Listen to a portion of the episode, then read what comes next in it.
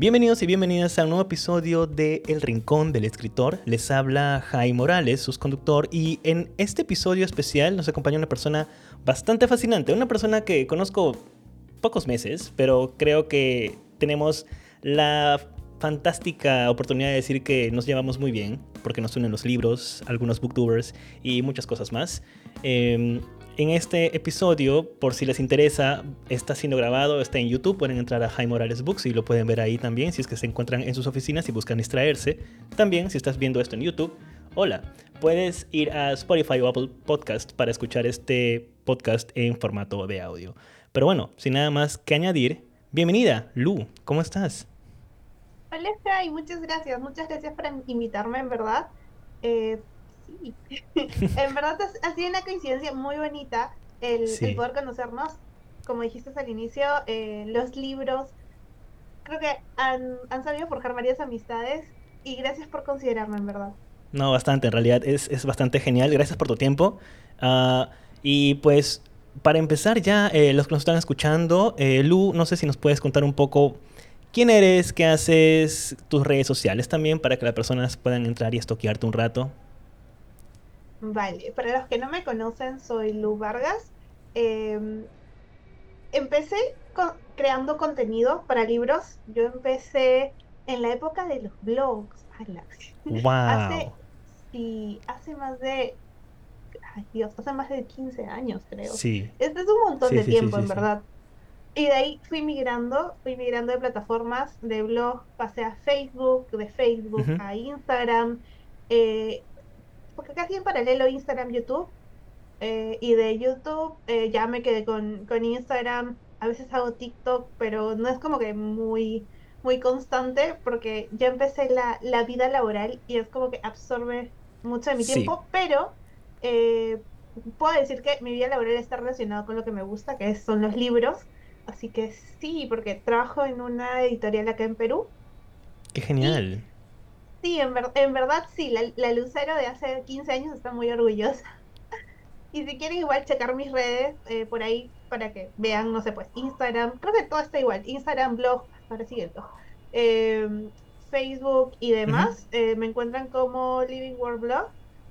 Y lo último que puedo agregar es que de hace, también hace un tiempo, hace 5 años, tenemos un proyecto con algunas amigas que bueno, ahora somos tres, es, un club de lectura de literatura romántica y también tenemos podcast, lo encuentran como Leo Romántica, eh, bueno, en todas las plataformas, TikTok, Facebook, eh, Spotify y demás. Así es, y Apple Podcast también. Ah, sí, Apple Podcast. He estado escuchando sus podcasts, en verdad.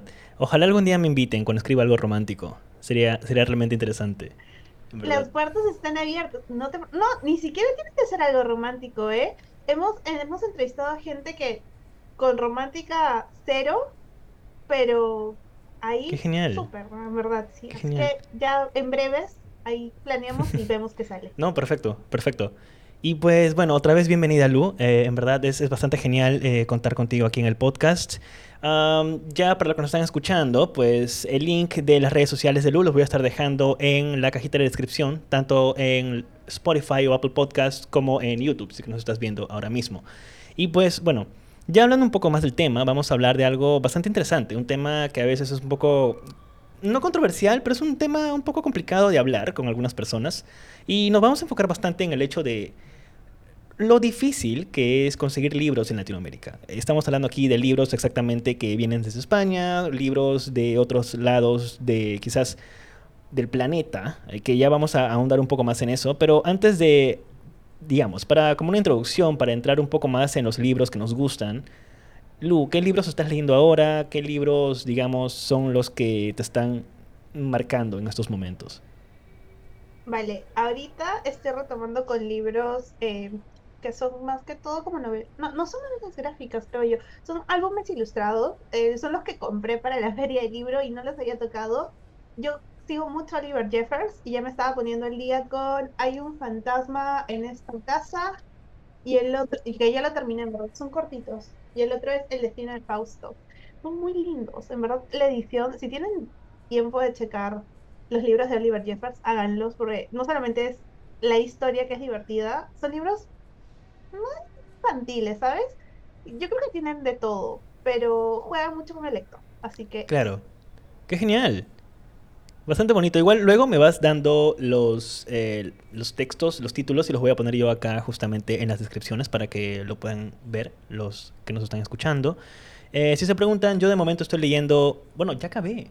Finales violentos de Chloe Gong. Está aquí, libro maravilloso, me destruyó un poco. Qué bueno que acabó bien. Um, es un libro intenso, es un libro bastante intenso. Ya voy a estar hablando de ese libro pronto en un video que saldrá en posiblemente una semana, dos semanas. Um, está bastante interesante. Está, yo honestamente lo había mencionado en un, en un episodio anterior sobre, sobre los libros de fantasía urbana. Eh, he vuelto a estos libros después de bastantes años. Uh, y se siente bien, se siente bastante bien poder estar aquí es, es, leyendo otra vez autores y autoras de este género. Y me gusta bastante, en verdad. Creo que es como volver a casa. Creo que eso es un poco también el tema, ¿no? De muchos libros que a veces descubríamos, como tú, como tú lo dices, empezamos, tú empezaste a hacer contenidos hace 15 años, digamos. Yo leía desde hace muchos años, pero los contenidos los empiezo a hacer desde hace, ¿qué será? Eh, en Instagram no lo consideraba nunca como una cuenta de Bookstagram, pero venía haciendo contenidos de libros desde el 2013, 2014 más o menos. Wow. Pero no fue recientemente hasta 2017, 2018 que dije, ok, hay que hacer esto en serio.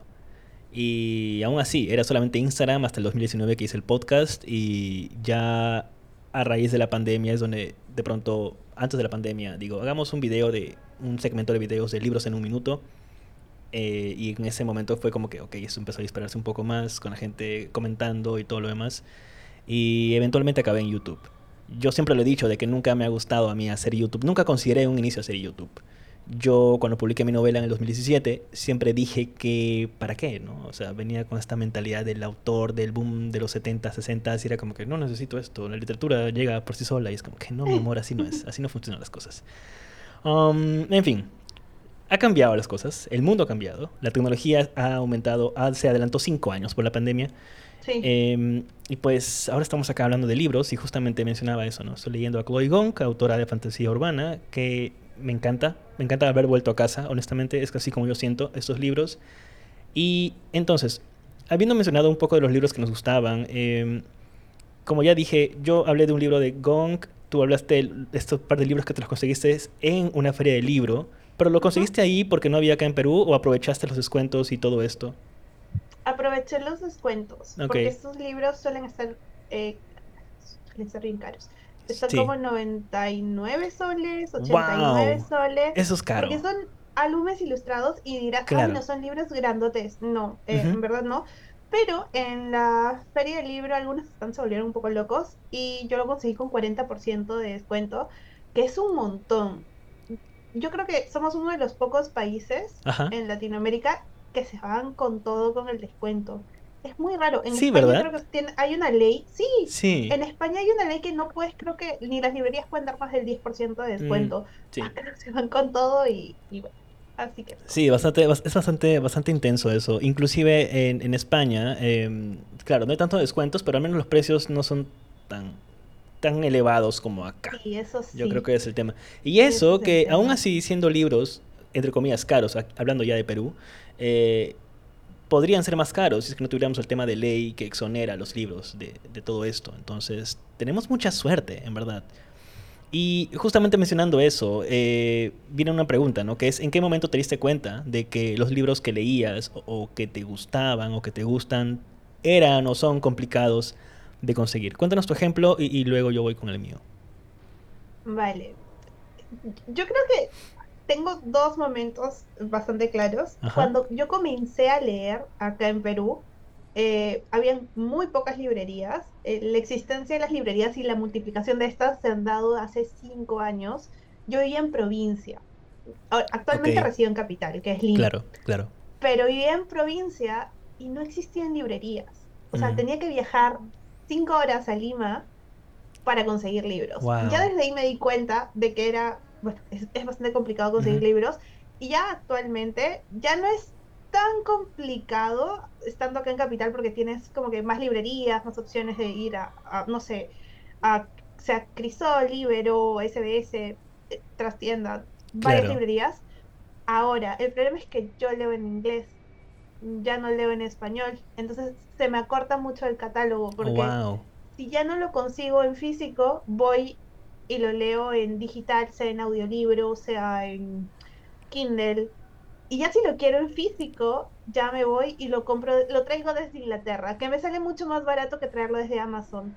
Hace años yo, tra o sea, no, no trabajaba con Amazon, pero lo pedía por Amazon y me llegaba por Serpost. Ahora ya no lo mandan por Serpost, lo mandan por DHL y DHL antes lo hacía gratis, ¿sabes? No, no, ahora te Porque cobran. libro- sí, Sí. te cobran, disque la nacionalización del libro.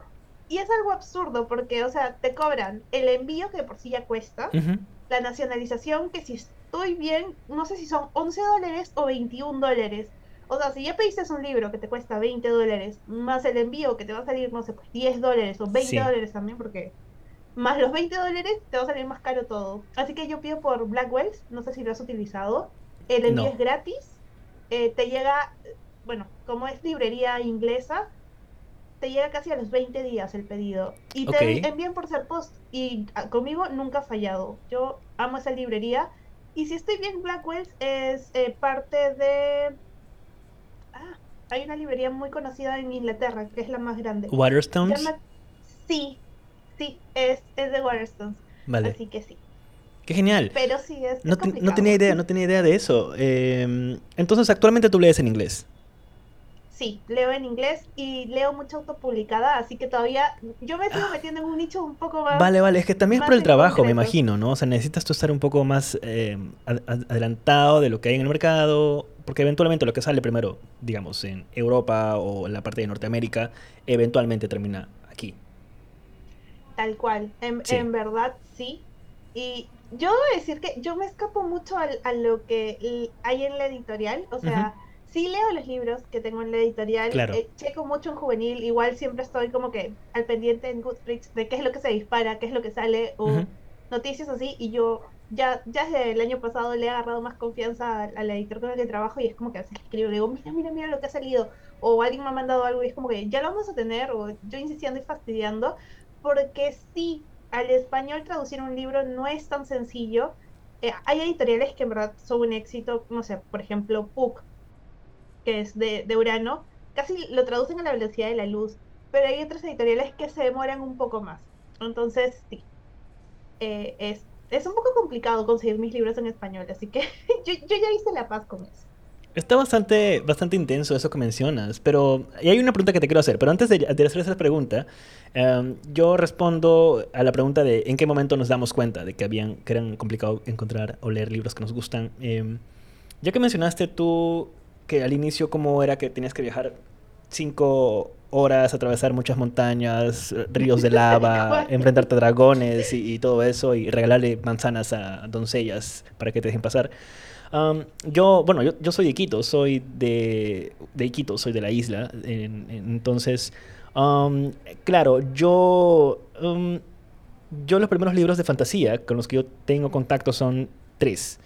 Uh, Harry Potter, el segundo es um, Narnia y el tercero Percy Jackson, que bueno, Percy Jackson nunca me terminó de enganchar, que luego voy a explicar eso, si es que quieren que, que les explique eso. Pero con Harry Potter, el detalle fue de que nunca, jamás leí los libros originales.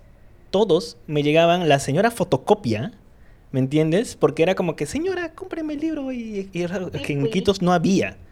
Y aparte, el tema en ese momento era, y creo que tú lo vas a entender mejor, es que yo sabía que un libro salía en español tal fecha. ¿Ya? Eh, ¿Cómo me enteraba? Por noticias, obviamente, porque en esa época el internet no era tan rápido. Sí. Eh, y luego eh, esperaba a que alguien, o a que llegue a Perú, a Lima, y de ahí esperaba las ediciones piratas que te hacían en Wilson, y esperaba que alguien trajera esto aquí. Yo me acuerdo que íbamos a una fotocopia que era, estaba en el centro de la ciudad de Miquitos, y a la señora le pedíamos los libros. Yo me acuerdo que los dos primeros libros de Harry Potter, em, el 1 y el 2, este, eh, yo los consigo por un amigo, eh, porque yo estaba leyendo Hombres de Negro. Estaba leyendo Hombres de Negro.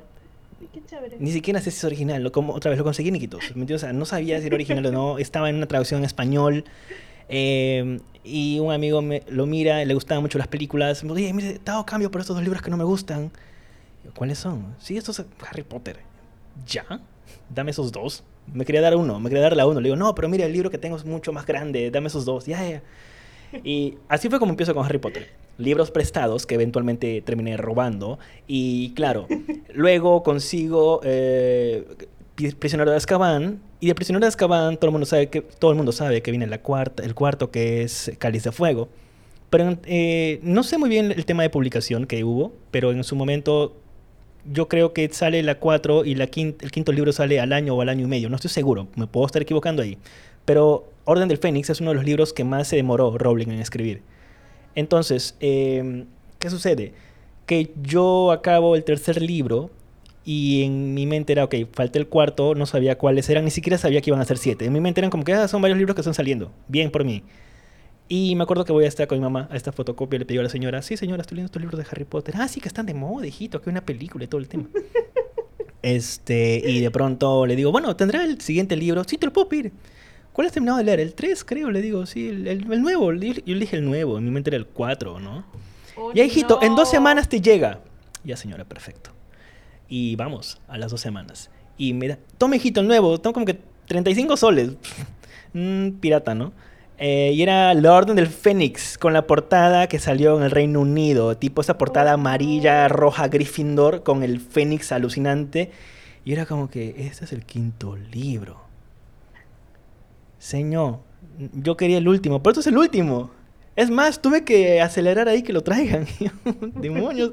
O sea, por un momento de pronto me di cuenta, ahora ya de grande me di cuenta que fui el primero en toda la región en tener el quinto libro, pirata. ¿Me entiendes? En fin, la cosa es que leí del tercero al quinto. Y claro, yo no entendía nada. Porque era como que. ¿Voldemort está vivo? ¿Cómo, cómo está vivo? ¿Quién es Cedric Diggory? ¿Por qué se, se lamenta tanto el Harry? ¿Qué onda? ¿Y por qué? ¿Quién es Cho? O sea, varias cosas que sucedían. O sea, ¿me entiendes? Era como que. No entiendo nada. En verdad, era, un tema en donde. Y, y, bueno, creo que esos fueron los indicios de yo entender ya conforme pasaron los años, ¿no? Me fui dando cuenta de que eso no era lo adecuado, no habría sido lo adecuado para alguien que le gusta la literatura, alguien que uh, le gusta crecer con libros, ¿me entiendes? Eh, y bueno, leí el quinto libro, luego ya vine a Lima de vacaciones, obviamente me conseguí el cuarto libro. Eh, y de ahí el sexto libro me lo leí uh, igual pirata y, el, y ya luego me mudé acá a Lima ya para cuarto, quinto, secundaria y bueno, acabando el tema de Harry Potter el primer libro en inglés que leo en total fue el séptimo libro, Deathly Hallows. Eh, me acuerdo que fuimos a Crisol y tipo medianoche por todo el lanzamiento y todo lo que hubo y, sí. ¡Qué genial! ¿Tú viviste ese lanzamiento? Sí, yo viví el lanzamiento. Tipo, yo estaba con la gente ahí, las cajas de Harry Potter con el brandeo de Deathly Hallows, la gente con las varitas y, los robes, los, eh, las túnicas. Entonces era como que, wow, qué intenso, necesito leer esto. Y claro, con mi diccionario, porque a mi inglés no era tan bueno. Porque en mi mente yo venía a leer de mentores, no, perdón, em, eh, los mortífagos y de pronto era Death Eaters. ¿Por qué comen muerte? Entonces hay varias cosas, ¿me entiendes? Aprendí mucho, aprendí mucho con, con Harry Potter, eh, a, pesar de todo. Pero ahí fue donde me di cuenta, justamente ese detalle de, de lo complicado que eran conseguir libros y actualmente ahora, eh, y ahí vamos a entrar ya a un tema un poco más loco, que es eh, los libros que yo leo, y yo lo, lo, he comentado abiertamente en YouTube y, en el podcast, es que yo leo libros que son editados en España, por la misma naturaleza de que yo leo ciencia ficción y fantasía. Y aquí, al menos en el país, no tenemos tanta ciencia ficción y fantasía. La mayoría de los libros, hablando de las grandes, digamos, eh, Penguin tienes Alfaguara, con Planeta tienes lo que vendría a ser Tusquets, y, y eso, en su mayoría son literatura, pero luego, claro, como tú mencionabas, vas a Puck, vas justamente, eh, Puck está también, es Umbriel, claro, tienen todos ellos, luego ahora vienes con lo que vendría a ser Gran Travesía, y de pronto te metes a otras cosas editoriales, sellos que se especializan en eso, y te das cuenta, ok, sí hay una propuesta grande, pero no hay una visibilización lo suficientemente grande para ellas.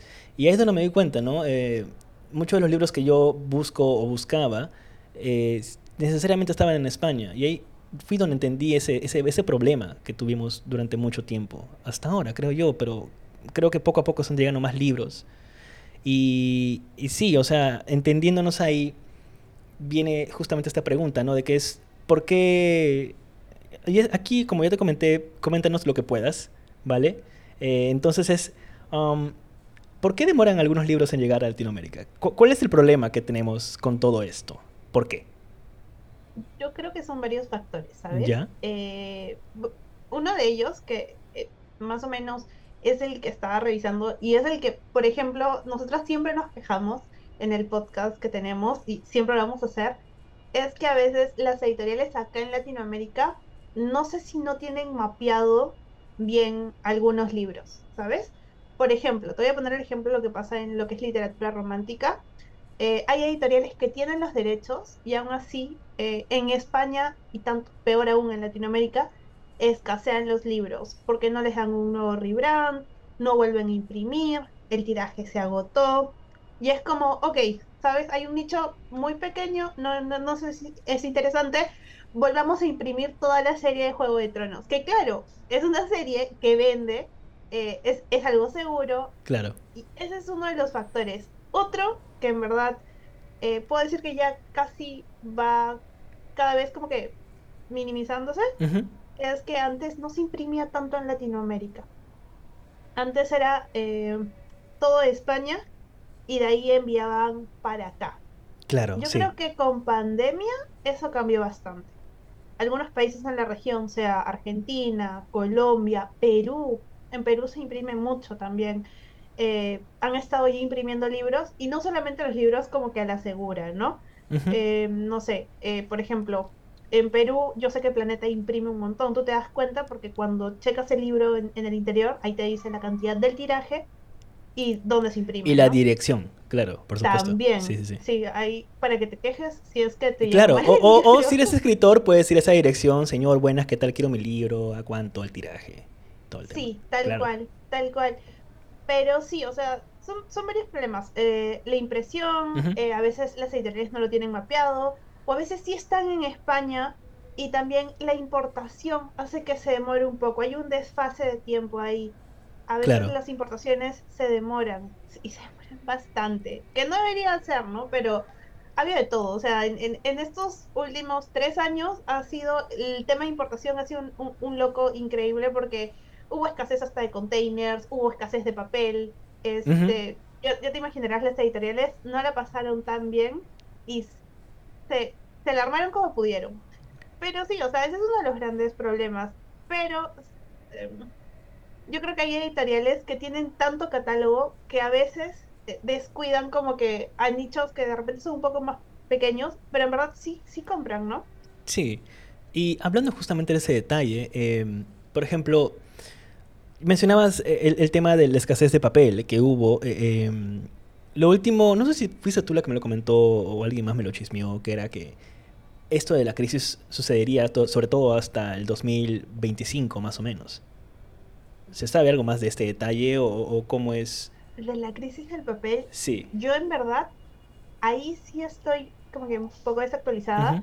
Yo sé que empezaron a comprar otro tipo de papeles. El papel subió mucho de precio pero eh, posiblemente sí, en verdad, posiblemente como todas las editoriales han querido imprimir y ahora la cantidad de impresiones, de repente acá en Perú no son tanto a escala, pero en China, la mayoría de editoriales imprimen en China, ¿vale? Debe ser tal volumen. y ahora la guerra de, editoriales por comprar derechos es increíble. O sea, yo, yo a veces cuento y es como que pasan un trimestre y ya una editorial compró, no sé, pues 10 derechos de libro. Y claro, cada, cada título tienes que hacer un tiraje largo para que, para que pueda surtirse solo en España o considerar la TAM. Claro. Y es, es bastante intenso ese detalle, sobre todo porque Claro, recientemente yo empecé a prestar más atención justamente a, la venta de derechos, que hay esta web increíble donde mencionan que tal se va publicando diariamente, creo. Eh, em, es increíble de pronto ver, eh, yo sigo muchos escritores, escritoras em, asiáticos, tanto en Twitter como en Instagram, y, y, claro, el, hecho de seguirlos, seguirlos bastante tiempo y de pronto ver cómo se publica este detalle de que, oh, wow, mi agente consiguió estos derechos de publicación y todo lo demás. de todos modos, toda esta noticia genial no termina de llegar a Latinoamérica en el sentido de que uno pensaría, ok, van a traducir, por ejemplo, Shiran Jaishaw, este autor es genial con Iron Widow uno pensaría, ok, bien, lo trae Molino, de Random House. Perfecto, tenemos los derechos, lo van a traducir, muy bien. Eh, no llega a Latinoamérica. Lo sigo sin ver, ¿verdad? O sea, eh, esta fila yo pensé que iba a llegar. Uh, he ido a un par de librerías, he preguntado, no lo he visto, pero también había un detalle de que quizás las personas no sabían si es que lo tenían. Y el otro es de que veo que la mayoría empieza a traerlo por internet. No, claro, hay busca libre como una opción bastante grande. Yo compro por ahí, por ejemplo, los libros de Sanderson porque me salen mucho más baratos a la larga. Pero también un poco siento culpa porque sé que estoy en mi país y tengo que apoyar a las librerías que están acá, pero luego el problema de la única librería que a mí me gustaba es una que está por San Isidro, que no puedo decir su nombre porque me cae mal, ahora se convirtió en un almacén, entonces es un tema bastante personal. Um, por eso compro todo por busca libre o a veces simplemente voy a librerías de crisol y todo lo demás. Yo te podría recomendar que vayas, bueno, yo trabajé también como libre y tengo de repente un poco de attachment con la marca que es este Ibero. Ya. Ese libro lo encuentras ahí. Uh, genial. Eh, sí, eh, puedes ir a Paso 28 o al del Diagonal, porque más o menos es donde... Claro, claro, claro. Y yo los he visto ahí. Pero sí, o sea, lo que sí comparto contigo es, para hacer Random House, y o sea, para ser una editorial grande, no le da la visibilidad, porque siento que tienen tantos títulos, es, claro, Random House no sé cuántos ellos tiene, y son tan variados que no les alcanza el Instagram para, para bombardear de, de, tanta información. O si lo hacen, se pierden, ¿verdad? Porque no. Es claro. como que el, el otro lado de tener tanta diversidad, o bueno, no tanta diversidad, sino comprar tantos títulos a la par, ¿no? Porque Random House tiene todo. Claro, no, y, y, aún así, de hecho, Random House en España es un problema grande porque, o sea, en el sentido de que para los lectores, en plan del mono, casi monopolio que es, porque hace poco no sé qué compra se efectuó y tipo era Random House que estaba comprando algo mucho más grande. Entonces al final creo que quedaba al final tipo a nivel de Occidente era Random House y Planeta y una más. Entonces está bastante intenso ese detalle. Pero por ejemplo, yo honestamente me pongo a pensar mucho en eso, te soy bien honesto. O sea, yo, yo, yo, yo trabajo mucho a nivel de... Yo observo bastante el tema de los libros, cómo lo marketean, cómo lo mueven y muchas veces digo yo creo que se podría hacer de una manera diferente si es que, y esto me estoy atreviendo a hablar muy mal del sector, si es que la gente de marketing le apreciara, le tomara tiempo a la fantasía y la ciencia ficción y a los géneros que están saliendo de ahí. Porque el hacer eso, ¿qué significa? Estás en Instagram, estás en TikTok y observas a la gente hablar de estos libros, observas los virales que, hacen, que se hacen estos libros, observas a los autores, autores, autoras que están justamente hablando de, de sus libros, como que de pronto te das cuenta de que el panorama ha cambiado y en Latinoamérica no vemos ese cambio. Siguen hablando del mismo libro de Rosa Montero. Amo a Rosa Montero, no tengo nada malo en contra de ella, la adoro. Pero siguen hablando del mismo libro de ella, siguen hablando del mismo libro de Vargas Llosa, siguen hablando del mismo libro de autores, señores blancos que siguen publicando lo mismo sobre el mismo tema. Entonces, digo, está bien, entiendo que lo tengan que hablar, porque es, digamos, el ingreso mayor que tienen de ahí. Perfecto. Pero tienen la posibilidad justamente de poder hablar de otros autores que están empezando con géneros que están cambiando las cosas. Y eso me pasa de vueltas. El otro día estaba por Crisol y encontré, por ejemplo, Gideon la novena. Y estaba ahí, paradito el libro. Y yo pensé, ¿cuánta gente no tiene idea de lo que trata este libro? ¿Cuánta gente no tiene idea de lo increíble que es este libro y de lo que significó lo que cambió este libro para la industria editorial? Porque para cuando compran los derechos, nadie sabía en dónde calificarla, porque es un libro que tiene ciencia ficción, fantasía, terror y son nigromantes lesbianas en el espacio. O sea, son, son calaveras, calaveras que hablan, usan magia y vuelan una nave espacial. Entonces, ese detalle rompe mucho el tema. Em, eh, Tamsin Muir, la, autora, en su momento era como que, voy a escribir lo que me gusta, dude. Si no lo puedes publicar es tu problema, pero es mío. Y eso, ese tipo de cositas de pronto cambian. Luego vienes obviamente con otros libros de... Em, como por ejemplo Cómo perder la guerra del tiempo, que es un libro increíble que también que se ha hecho viral hace poco por un simple tweet. Pero lo que voy nuevamente es cómo de pronto las redes sociales, involucrando TikTok, Twitter, Instagram, todo esto hace tanto los lectores como los autores y autoras, hacen que de pronto la dinámica tenga que cambiar para justamente todas las, editoriales, inclusive las librerías. Yo creo que eso es lo que más me, me llama la atención a mí.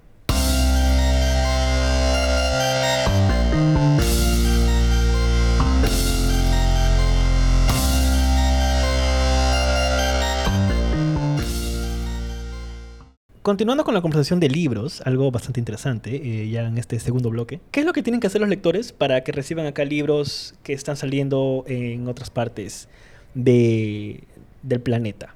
¿Qué es lo que se sugiere que, que hagan? Aparte de spamearlos. O sea, aparte de spamear, creo que son dos cosas muy obvias. Uno es comprar libros de la editorial.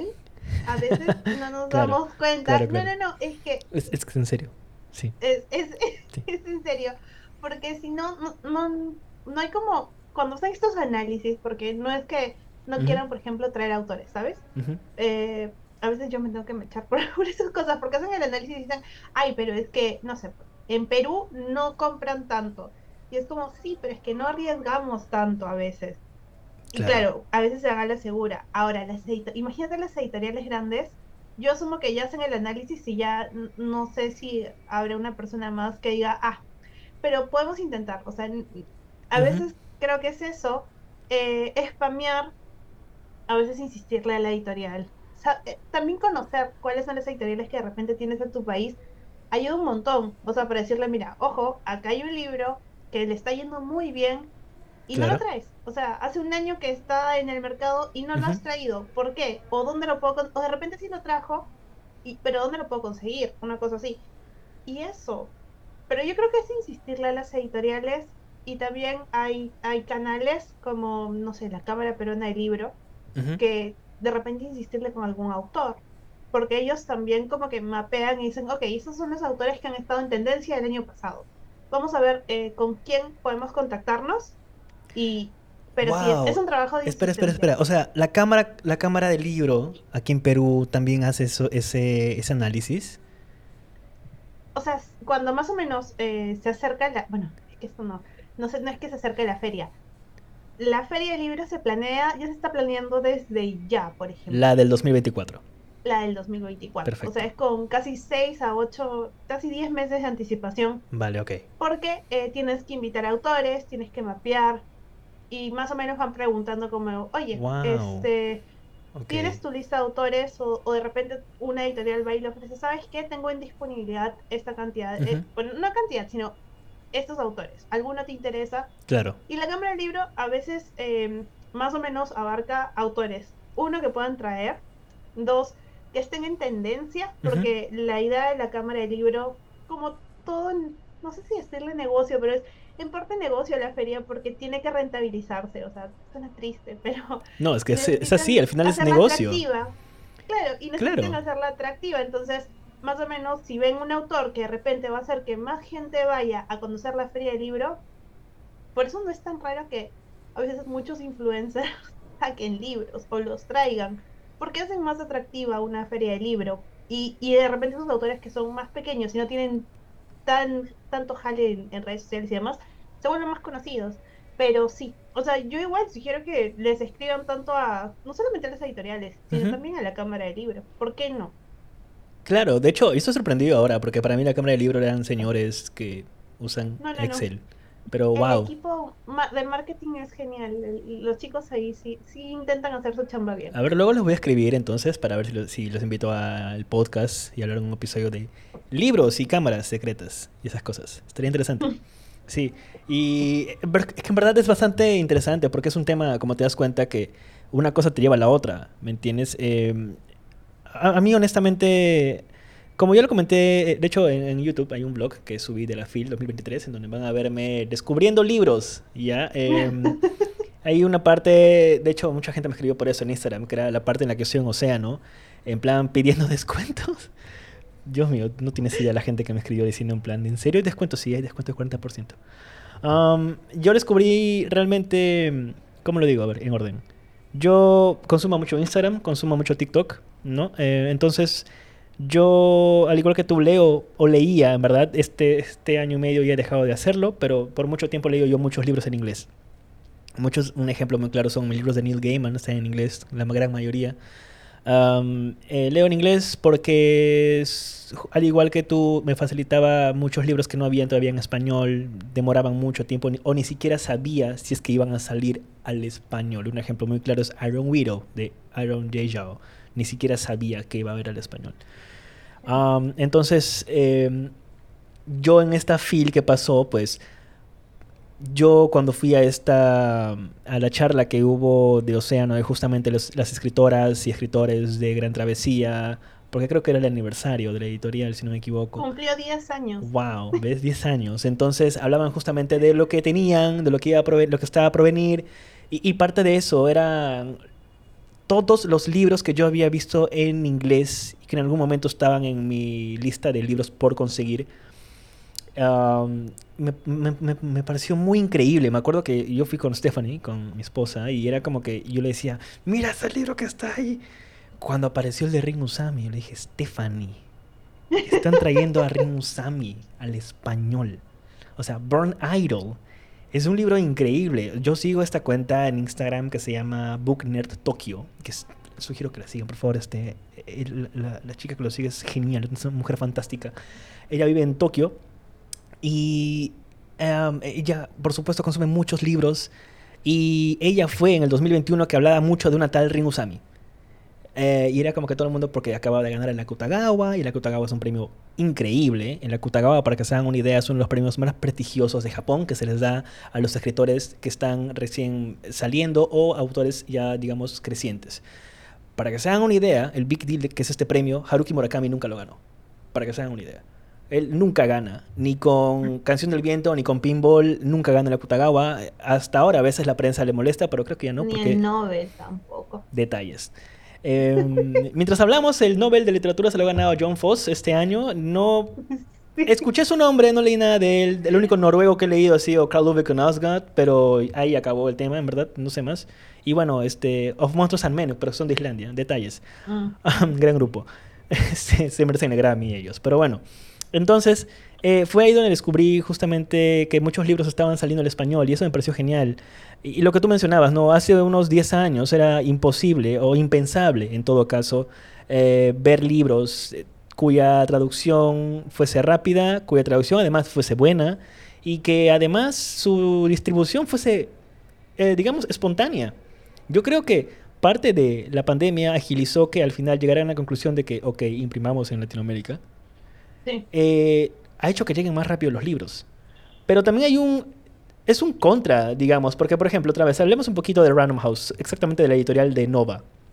El sello Nova. Ellos, Nova trae todo lo que, es Brandon Sanderson.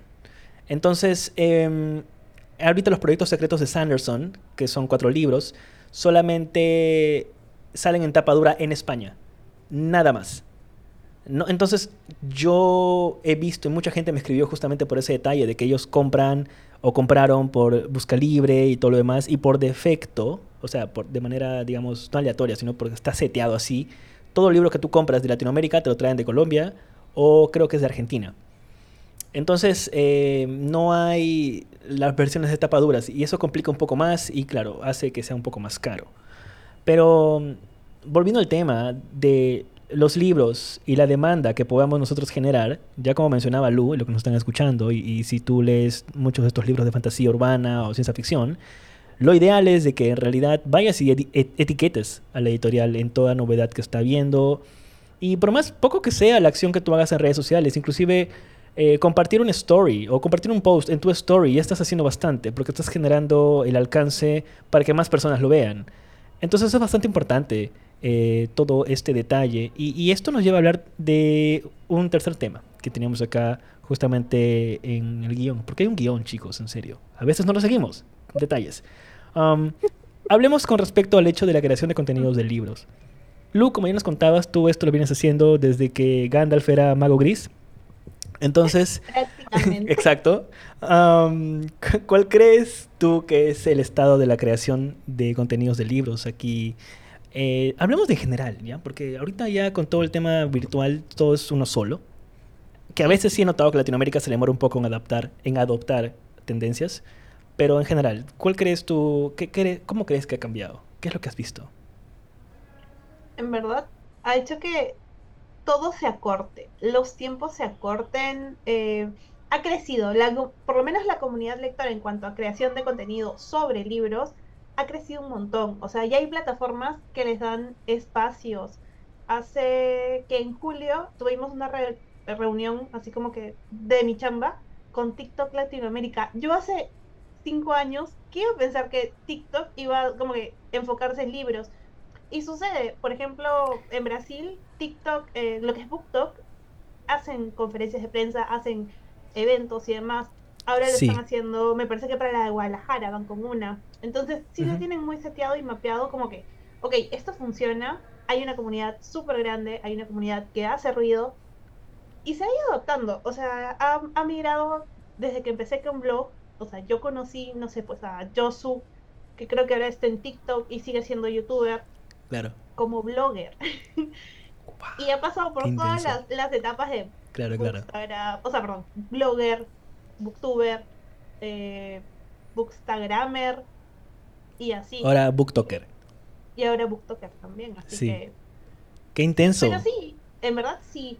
Y lo bonito es que vas viendo nuevas generaciones, ¿sabes? O sea, ya la generación de blog es como que hay gente que ya no está siquiera en, creación de contenido, sigue leyendo, pero es que las redes avanzan tan rápido, o te gusta y te adaptas, o lo dejas y vas como que perfil bajo, ¿no? Y eso crea un problema bastante grande, ¿no? Que es el, FOMO o Fear of Missing Out, que vendría a ser el miedo a perderte las cosas. Y eso es, es un arma de doble filo. Eh, del buen sentido es porque estás actualizado de todo lo que hay, está perfecto eso. Pero del, del lado malo es que he visto eh, justamente la juventud que eh, um, lee libros en dos, tres días. El otro día vi una tipa en TikTok que decía que me he leído el archivo Las Tormentas, libro 1, en tres días. Los, ah, comentarios eran, los comentarios eran, ¿cómo? Son 1300 páginas en tres... ¿Cómo? O sea, ya, eres estudiante, no haces nada, digamos que estás de vacaciones. Ya. Pero aún así, ¿me entiendes? O sea, el, el, FOMO del hecho de que no, tengo que leer esto porque vienen más libros y todo lo demás. O sea, por ejemplo, yo tengo una lista de libros que está creciendo cada vez más que tengo que leer. Y me sorprende, me sorprende personalmente darme cuenta de que no. El Jairo de antes se habría desesperado. Pero el Jairo de ahora es como que yo lo veo más como una oportunidad de qué bonito los mundos que voy a descubrir. Y me estoy tomando el tiempo. Y por supuesto, hay libros que sí o sí hay que leer antes de, por ciertos detalles de. Por un tema, de, obvio, de lanzamiento, por un tema de que hay que tener en cuenta eso. Pero Tampoco es que me demoro tanto, ¿no? Pero a lo que voy es este miedo de, leer, este FOMO, que es así como se le llama, F-O-M-O, Fear of Missing Out, es un problema enorme. Y no solamente con libros, sino que es con muchas cosas. El iPhone, por ejemplo, el nuevo iPhone. No te lo pierdas, sale, sale ya en noviembre, llega aquí en Perú, por cierto. 15, ¿no? Por ejemplo, iShop me está diciendo que diga esto, no, no me están pagando. Pero eso sí, es interesante ver cómo ha cambiado, como tú dices, ¿no? Al inicio eran vlogs, al inicio venía a hacer todo fotos, que fue una locura con Instagram. Y de pronto ahora son videos y te obliga a hacer videos. Entonces hay un problema bastante grande si es que tú no puedes hacer videos. Pero actualmente con las tecnologías que tenemos, los celulares, los smartphones, sí te permiten trabajar mucho más. Y yo creo que eso fue lo que hace que de pronto las editoriales y los creadores de contenido se junten mucho más, a mi parecer, porque de pronto todo funciona y respira eso, ¿no? Pero es bastante interesante cómo es que ha, cómo es que ha evolucionado eso. Y ustedes, por ejemplo, tú con la editorial, ¿cuál es el approach que tienen con los influencers o con los creadores de contenido para esto? En verdad es bastante cercano. Intentamos hacer bastante cercano. Eh, debo decir que los equipos de marketing en la editorial en la que trabajo son pequeños. Eh, soy yo. yo, yo. hago casi todo. Entonces es, es un poco complicado porque no manejamos un solo sello. Manejamos. Claro. No siento, pero una cantidad grande de sellos y es como hay novedades todos los meses y generalmente se recomienda como que hacerlo quincenalmente porque ah, como te darás cuenta la cantidad de publicaciones que hay para que tengan espacio y respiren y puedan y eso que nosotros tenemos la chance de poder decir como que respiren los títulos y lleguen a librerías Claro. Porque imagino que en otras editoriales no sé cómo harán. O sea, si tengo la idea, cuando trabajaba era mensualmente ya un catálogo y tú ibas checando y decías, ok, este va, este va, este va, y lo pedías y a ver, te lo traen, ¿no?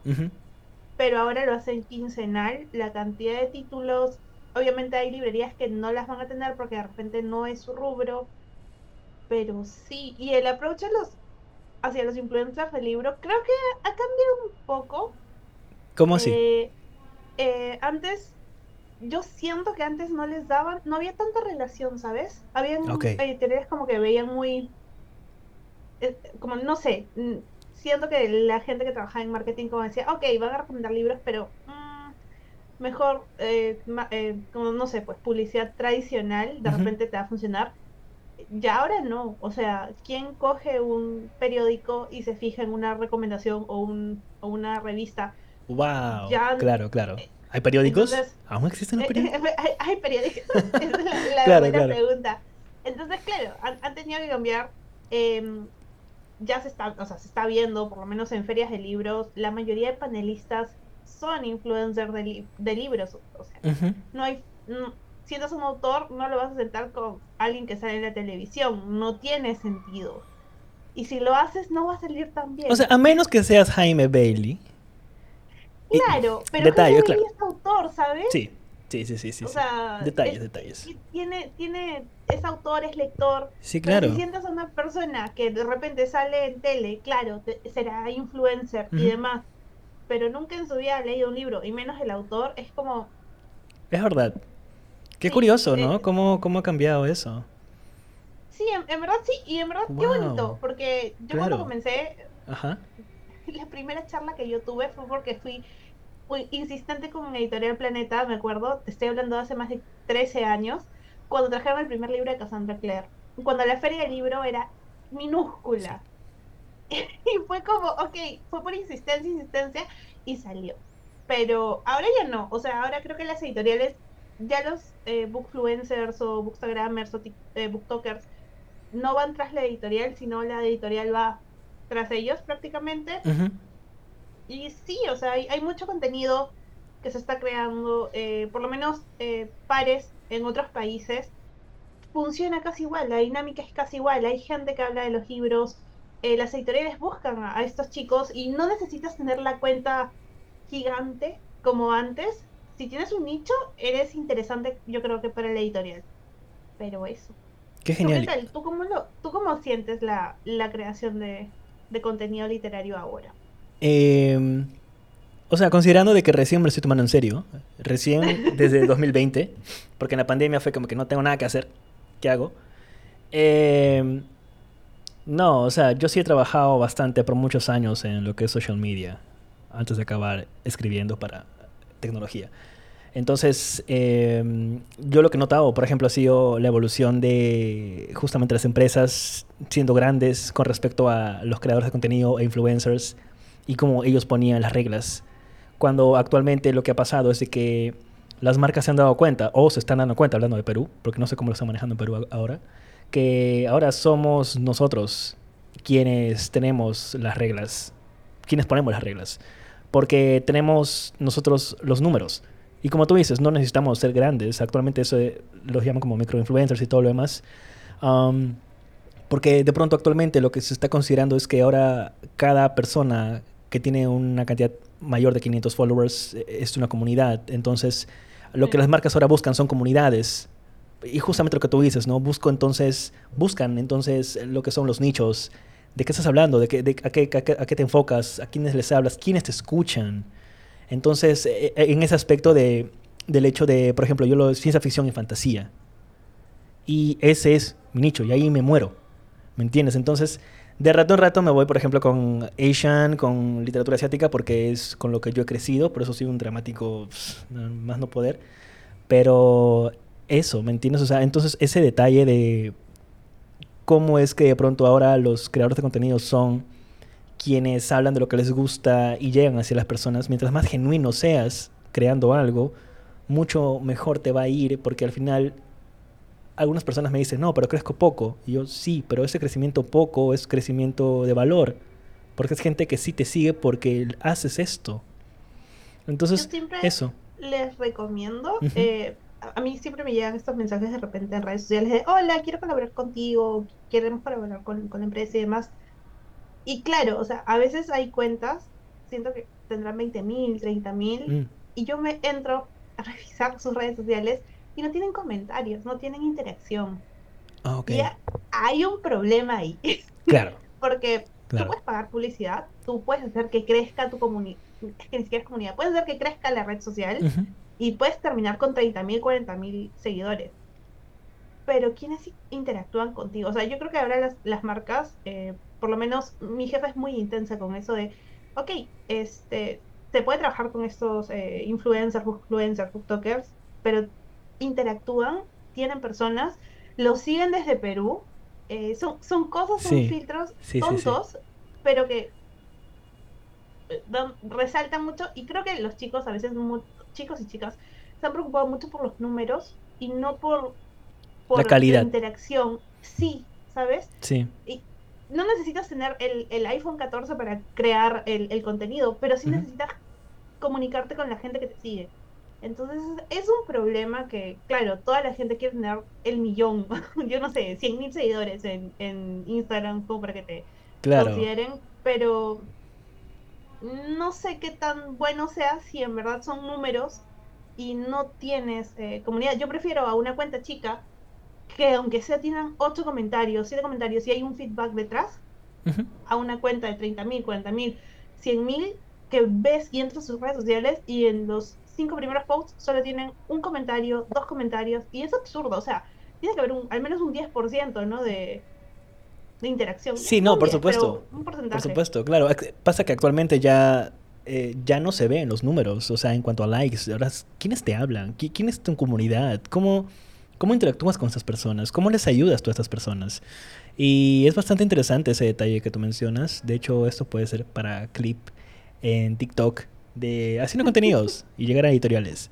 Porque es bastante importante, honestamente. Es, es algo, es algo bonito, porque inclusive creo yo que eso podría ser para otro episodio del podcast, si quieres con más personas, hablando de creación de contenido exactamente, como que en estos Totalmente tiempos sobre feliz, todo. ¿no? Sí, por supuesto.